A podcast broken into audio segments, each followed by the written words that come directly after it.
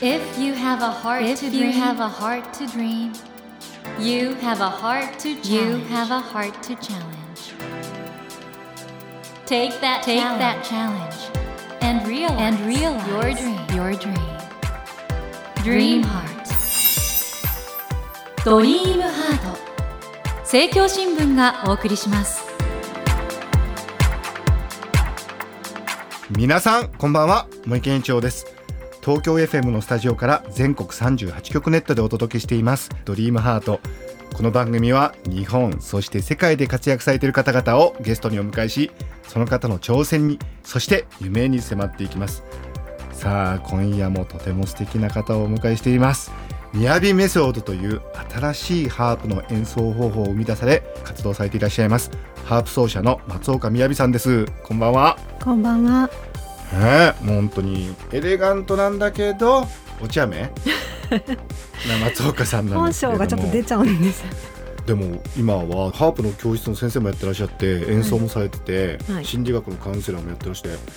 忙しいですね忙しいです。で経営者もやってて、テレビタレントもやってます。社長なんだそうなんです。もうそれでタレントもされてるってことタレントのマネジメントは誰がやってらっしゃるんですか？あの自分でやって。自分でやってんの？あのスタッフももちろんいるんですけど、はい。スタッフはもうハープ講師、ハープ教室の生徒さんに教えたり、あとカウンセラーもやってくれてるあのスタッフもいます。ということで本当忙しくてでそのハープ教室は全国20 23県から。23県から来てるってそいう。う今飛行機とか新幹線で来てくれていて海外からも来てくれててあの海外から？シンガポール、はい。香港台湾とか。マジですか？はい。うわーでもハープということがまあ中核にあってそこから世界がどんどんはい。広がっていっているはい。松岡さんなんですけど、この後どうなっていくのかね。ちょっとその今日はですね、ハープと癒しの関係についてはい。お伺いしたいはい。現代人求めてますよ癒し。ねみんな疲れてますね。もう電車とか乗るとみんななんかもう死んだような目してます。皆さん大丈夫ですか？でも今日この番組聞いていただければちょっとその、疲れた心を癒す方法が見つかるかも、はい。ちょっとカウンセラーとしてのこう秘訣、はい。ちょっと心が軽くなるような秘訣をちょっとお伝えできればなと思います。はい。ということでここで改めて松岡みやびさんがどんなすごい方なのかご紹介させてください、えー松岡さんは東京生まれで学習院女子高等科東京芸術大学をご卒業されてその後東京大学研究課程を修了されていらっしゃいますこの東京大学の方ではどんなことを勉強されてたんですか、はい、マリー・シェーファーのサウンドスケープ論ってちょっと専門的になっちゃうんですけど、はい。平たく言うと環境問題を考える音楽みたいなことを研究されてたということですね。その森を壊してビルを建てたりっていう、はい。この見た目ばっかり言ってるけれども音の騒音っていうのもすごいストレスの原因でやっぱり綺麗な街づくりには綺麗な音が必要だからどの音が一番嫌な音でどの音が一番欲しい音かっていうのをみんなに考えてもらうような学問をやってそういうことをされてたという。はい、そしてもう演奏家としては本当にすごくてですね日本ハープコンクールアドバンス部門最年少の優勝。同じく日本ハープコンクールプロフェッショナル部門最年少で最高位及び審査員特別賞受賞。そして USA 国際ハープコンクール日本人初入賞。ジュネーブ国際音楽コンクールハープ部門日本人初のファイナリスト。世界のトップ3に選ばれる。もうこの頃の人生のステージはもうコンサートハーピストっていうかもうプロのハープ弾きをもう一目散に目指してるっていう時期、もう3日に1回ぐらいコンサートやってて、うん。国際フォーラムだとかもう5,000人7,000人のとこでウィーフィルのオーケストラバックでうん。モーツァルトのコンチェルトやったりもう本当にね今は絶対できないような ちょっと待ってください。その時はその時でまあ楽しかった充実した日々だった、うん充実してたけどすごい緊張感の中でやっぱりやってて、ええ。病気になって入院しちゃったんですよ、めまいと、え。めまいと耳鳴りで。はいその10代20代の頃はそういう生活でいいんですけど30ぐらいになった時に3回ぐらい入院しましてストレスで。あそれはでも大変だったですね。すごい大変でそれでちょっと自分の人生にこのままでいいのかなっていう疑問を持ち始めた、思ったということなんですよね、はい、でそういういろんなことがあり中で指先に豆ができなくて歌うような美しい音色を作り出せる新しいハープの奏法ビアビメソッドを開発して、まあ、一つの流派。これ雅流っていうんですか、はい、雅メソード流派。という動物園って言われてて。雅動物園。あのいろんな動物のはい。型に例えて猫、キツネタコみたいな、はい。お化けみたいなその歌舞伎とかと一緒でえあの伝統芸能って誰にでも伝承していけるように世代を超えてうんうん型があるんですね技術の。はいはいはい。だけど音楽って型がないんですよ。個個人の才能に委ねられちゃってて、うん。先生の芸は見て盗めっていう世界なんですけどそれだともう本当にごく一握りの人しかうまくならないのでだよね。だから誰にでも分かるようにもう手首の角度から手の離す何センチ離すも全部決まっててそれが50通りぐらい型があるんです。はいはいはい。でそれを覚えちゃえばあとはもう自分で自由に組み合わせて自分の個性で楽しんでねっていう風な。ある意味合理的合理的な。すごくあの合理的です。方法ですよね。ではい。そしてそのみやびメソッドを学べるハープ教室に今全国23県より飛行機や新幹線を使って、はい、さらに海外からも泊まり込みで来てるという、はい。そういう大人気な方でございますけれども。でもこれ皆さんね聞いてていやーねハープ奏者としてもすごいし美人だしこの方はどういうことなんだろうと思ってると実は人間的に非常にいろいろ探って出して心理カウンセラーの資格をお持ちだということではい。これなんで心理カウンセラーになろうと思ったんですか？うん、やっぱりなんかその自分の母との葛藤とかもあった。どういうお母様だったんでしたっけ？もうあれですね、まあ、20年間やってきて学校変わるたびに母が引っ越してもう電車にも乗る時間ももったいないとか。でも今あの、うん。本当に新しいね、えーとはい。人生のステージでまた新しい世界を切り開いていらっしゃるはい。松岡みやびさんのことをお母さんどう見てるんですかね？今はねやっぱり思うように育たなかったっていうふうにな 嘆いてますね。うん、え嘆いてるの？嘆いてます。だからカウンセラーとかもやってほしくないかったしなんかバラエティとかもちろん出てほしくないテレビ番組とかね、うんうん。しなんかその癒しっていうのがそもそも母だけじゃないんですけどうん。クラシックの王道でやってる人たちはうん。癒しが嫌いなんですよ。え？あのヒーリングとかっていうと安っぽいってああ音楽のそ働きとして癒しはあるんだけう、ど、はい、それは安っぽいって考えちゃうってこと、あのヒーリングとか癒しは要するに大衆娯楽、おうん。ーで芸術っていうのは、本当にその技術を磨いた極めた人が大衆を啓蒙するっていうねちょっと上から目線なんですけどあそういう見方してるんだ。そのためのトレーニングをしてきたんであってなんでその癒しとかヒーリングっていうところに降りていかなきゃいけないんだみたいなことで批判がねあの母じゃなくても同業者から結構来ますよ。えでもねあの宮城さんはかつてはその中に身を置いてたからその世界はのい雰囲気とかもわかるじゃないですか、はいはい自分の中に二人いるわけだよね、そうなんですよ。そういう。うん。だからどうなんですか？それはそういうそういうこと言う人もいるけど。さすがそれをうん。私今、自分もセラピーをクライアントさんを持ちながら自分も受けてめまいの持病がずっとあって10年ぐらい、それが出る時って2人の自分にばっかり分かれちゃってるんです。だから親の言う通りにした自分うん。いい子の自分と、うん。親に逆らって新しい人生を歩き出した罪悪感がある自分はい。親不幸者の自分みたいなその罪悪感といい子の2つでこうぐらぐらね揺れてるんです。それがめまいのあ今もう揺れるはい。時はあると。ああるんです。めまいの症状として出てくるんですよね。でそのセラピーをやっぱりやっていてでクライアントさんもそういう方が非常に多いんです。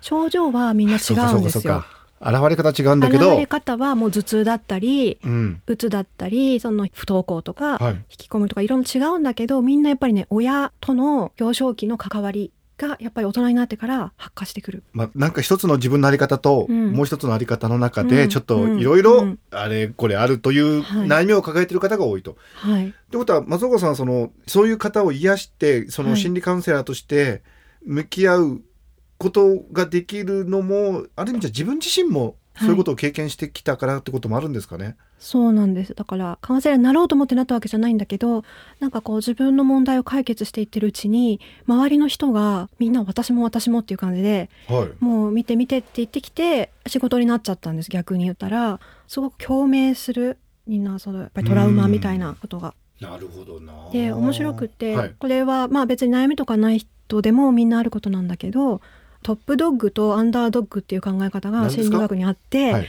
勝ち犬負け犬なんですけど、はいはい一人の中にその二つを持ってるんですみんなどの人間も。で勝ち犬っていうのは何々しなきゃいけないうんとか、何々すべきだしちゃダメだみたいな自分をしつける声なんですね。でそれは親から幼少期に言われたことをうんそのまんま大人になっても自分の中で無意識に守ってるって言われてる自分を律する声なんですね。はい。一方でアンダードッグって下の方にあるのはまあ負け犬なんですけど、うん。いやそんなことできないよとかやりたいよとかそれはやりたくないよとか、うん。そういう自分の心の声でそれは自分自身のものなんです。なるほど。でその葛藤が激しくなってしまうとストレスになって病気になるんなる。ほどな。でもそれは多くの方でそういうなんか葛藤っていうのはきっとあるんでしょうけど、うん。だからこそ松岡さんのね今そのハーブを通した心の癒しっていうメッセージがねはい。世の中に届いてるんだと思うんですけどあのアメリカなどでは、はい。医療現場でセラピーとしてハープが活用されることもあるそうですね。はい。そうなんです。どういう事例があるんですか？あのお医者さんとかで、はい。ハープをまあ趣味で習って、ええ。あの手術の時に、まあ、ちょっと鎮痛剤の代わりにハープを演奏してあげて痛みが和らいだりとか、鎮痛剤の代わりになるんですね。はい、あとホスピスとか、はいはい。そういうところでの心のケアとして音楽療法を取り入れたりとかアメリカは結構ね発達していますね。ハープのミュージックセラピうー。ん。そんな中でね今回あの、日本コロンビアからスリーピングハープ。はい、心を整えて眠るための音楽。このアルバムが出てるんですけどもやっぱりハープの音色ってのはそういう意味においてはあれですかね。人の心を癒す力があるというか、特に眠れないっていうのは多くの方が悩んでらっしゃるじゃないですか。はい。このアルバム聴くとうん、よく眠れる眠れるっていう感想が結構あのインスタグラムをやってるんですけど、はい。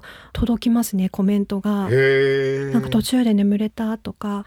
でも私はそのまあ眠れるって言っちゃうとねちょっと眠れない方には申し訳ないのでそういう目的よりもあの寝る前の50分間にこの音楽を聴きながらうん。自分の心と対話する時間にしてほしくって。はい。そのさっき言った何々しなきゃいけないっていう頭の考えは人から来てるので、うんもうそればっかりになっちゃうとすごくストレスだから何々したいっていう自分の心をなんか感じる時間というか、はいそういう私が催眠療法っていう無意識に陥るようなスキルで演奏しているので聞くだけで多分心にアクセスできるかなと思うんです。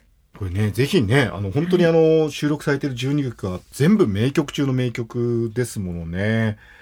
ドビュッシーのアラベスク第一番から始まって、サティのジムノペディ、そしてグリーンスリーブス、庭のちぐさ、引き潮カノン、もう本当にいい曲ばっかりなんですけども、このアルバムから一曲何かお届けしたいと思うんですけど、どの曲にいたしましょうか？じゃあさっき病院で、まあはいセラピーでハープが使われるとお話ししたので、はい。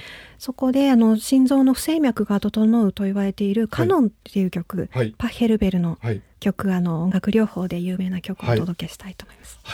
それではですね、東京 FM のスタジオから全国放送でお届けしています、ドリームハート、ハープ奏者松岡雅さんのアルバム、スリーピングハープ、心を整えて眠るための音楽から、バッヘベルのカノンお聴きください。「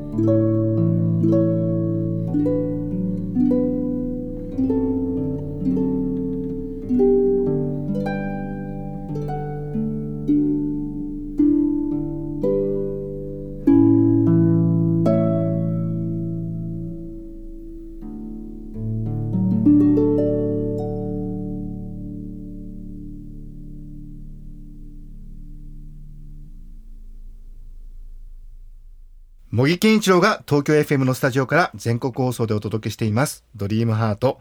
今夜もみやびメソードという新しいハープの演奏方法を生み出され活動されています。ハープ奏者の松岡みやびさんをお迎えしています。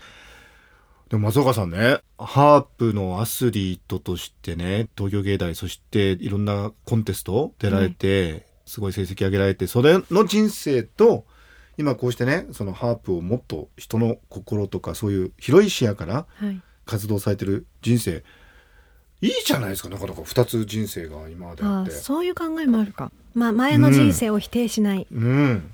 それがあったから今もあるし、そうですね。ひょっとしたら今こういうことやってるけどまたどういう形でか分かんないけどもコンサートとかそういうことを、はい。まあもう今でもされてますけどまた違った形でねされることもあるかもしれないじゃない？そうですかね。うんより人間性が深まってまたなんかそういう演奏に新しい視点でいくみたいなこともあるかもしれないし、30代はもう10年間コンサート活動を休んでいてうん。もう本当にもうやりすぎて嫌になって、うん。うん、やめてたんですけどまたやっぱり生徒さんたちが育ってくると聞きたいとかって言ってなんか新しい形で、ね。ねフェアリー引きでフェアリー引きちょっとコンサートではい。上引きじゃなくてフェアリー引きでってのあるかね、それなんですよ。それを今ちょうど試しててこの間の渋谷のタワーレコードおでう。イベントやってきて試したんですけど結構うん。ちゃんと音届いたみたいで、え今までの届き方は直線的なんですけど、うん。こう球体に回ってたって言われました。マイルドにえすごいじゃないですか上の方に行くんですよフェアリー引きって音が向向こうに飛ばさなくて円というか球体なんです。あのー今回のね、はい。スリーピングハープ、うん。心を整えて眠るための音楽本当に素晴らしいアルバムだと思うんですけどこのアルバムの元にしたイベントもコンサートもあって、はい。11月29日自由学園明日館。これは重要文化財に指定されているという。はい。ここで松岡雅 CD 発売記念コンサートがあるということでこれぜひ皆さん行ってほしいですよね。これ新しい試みで、はい。普通の音楽会じゃなくて、うん。お客様とのお悩み相談コーナーを作っちゃおうと思って、本当に？本当なんですよ。だから悩みのある人来てほしいんです。あのハープをはい。やっぱりこう弾くことで、はい。すごくこう頭のモヤモヤした考えって取れるから、はいはい。そういういい状態になった時になんかお話もできたらいいなって。へえそうですか、は11月29日重要文化財のね明日館の中ではい。ハープの音色を聞いてそしてはい。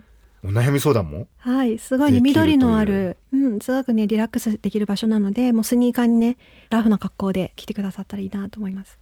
生松岡雅が見たい人は ぜひこの中学園明日館に行っていただきたいと思うんですけども、はい、ホームページからメールでお申し込みできますので、はい、えっ、と雅メソッドのホームページはい、に詳しはいい問い合わせ、はい。という情報が出てるということですね。松岡みやびで検索していただければはい。あのホームページ出てきますのでそこから見ていただけたら嬉しいです。はい、ということでいろいろお話を伺ってきてるんですけれども、あのー松岡みやびさんはもうある意味じゃ夢を実現してきてるのかもしれないんですけどね。この番組「ドリームハートということではい、夢がテーマなんですけど、はい、松岡さんのこれからの夢って何ですか？夢はやっぱりその音楽の今のそのあり方っていうのを変えたいなっていうのはうんうん。あります。っうん。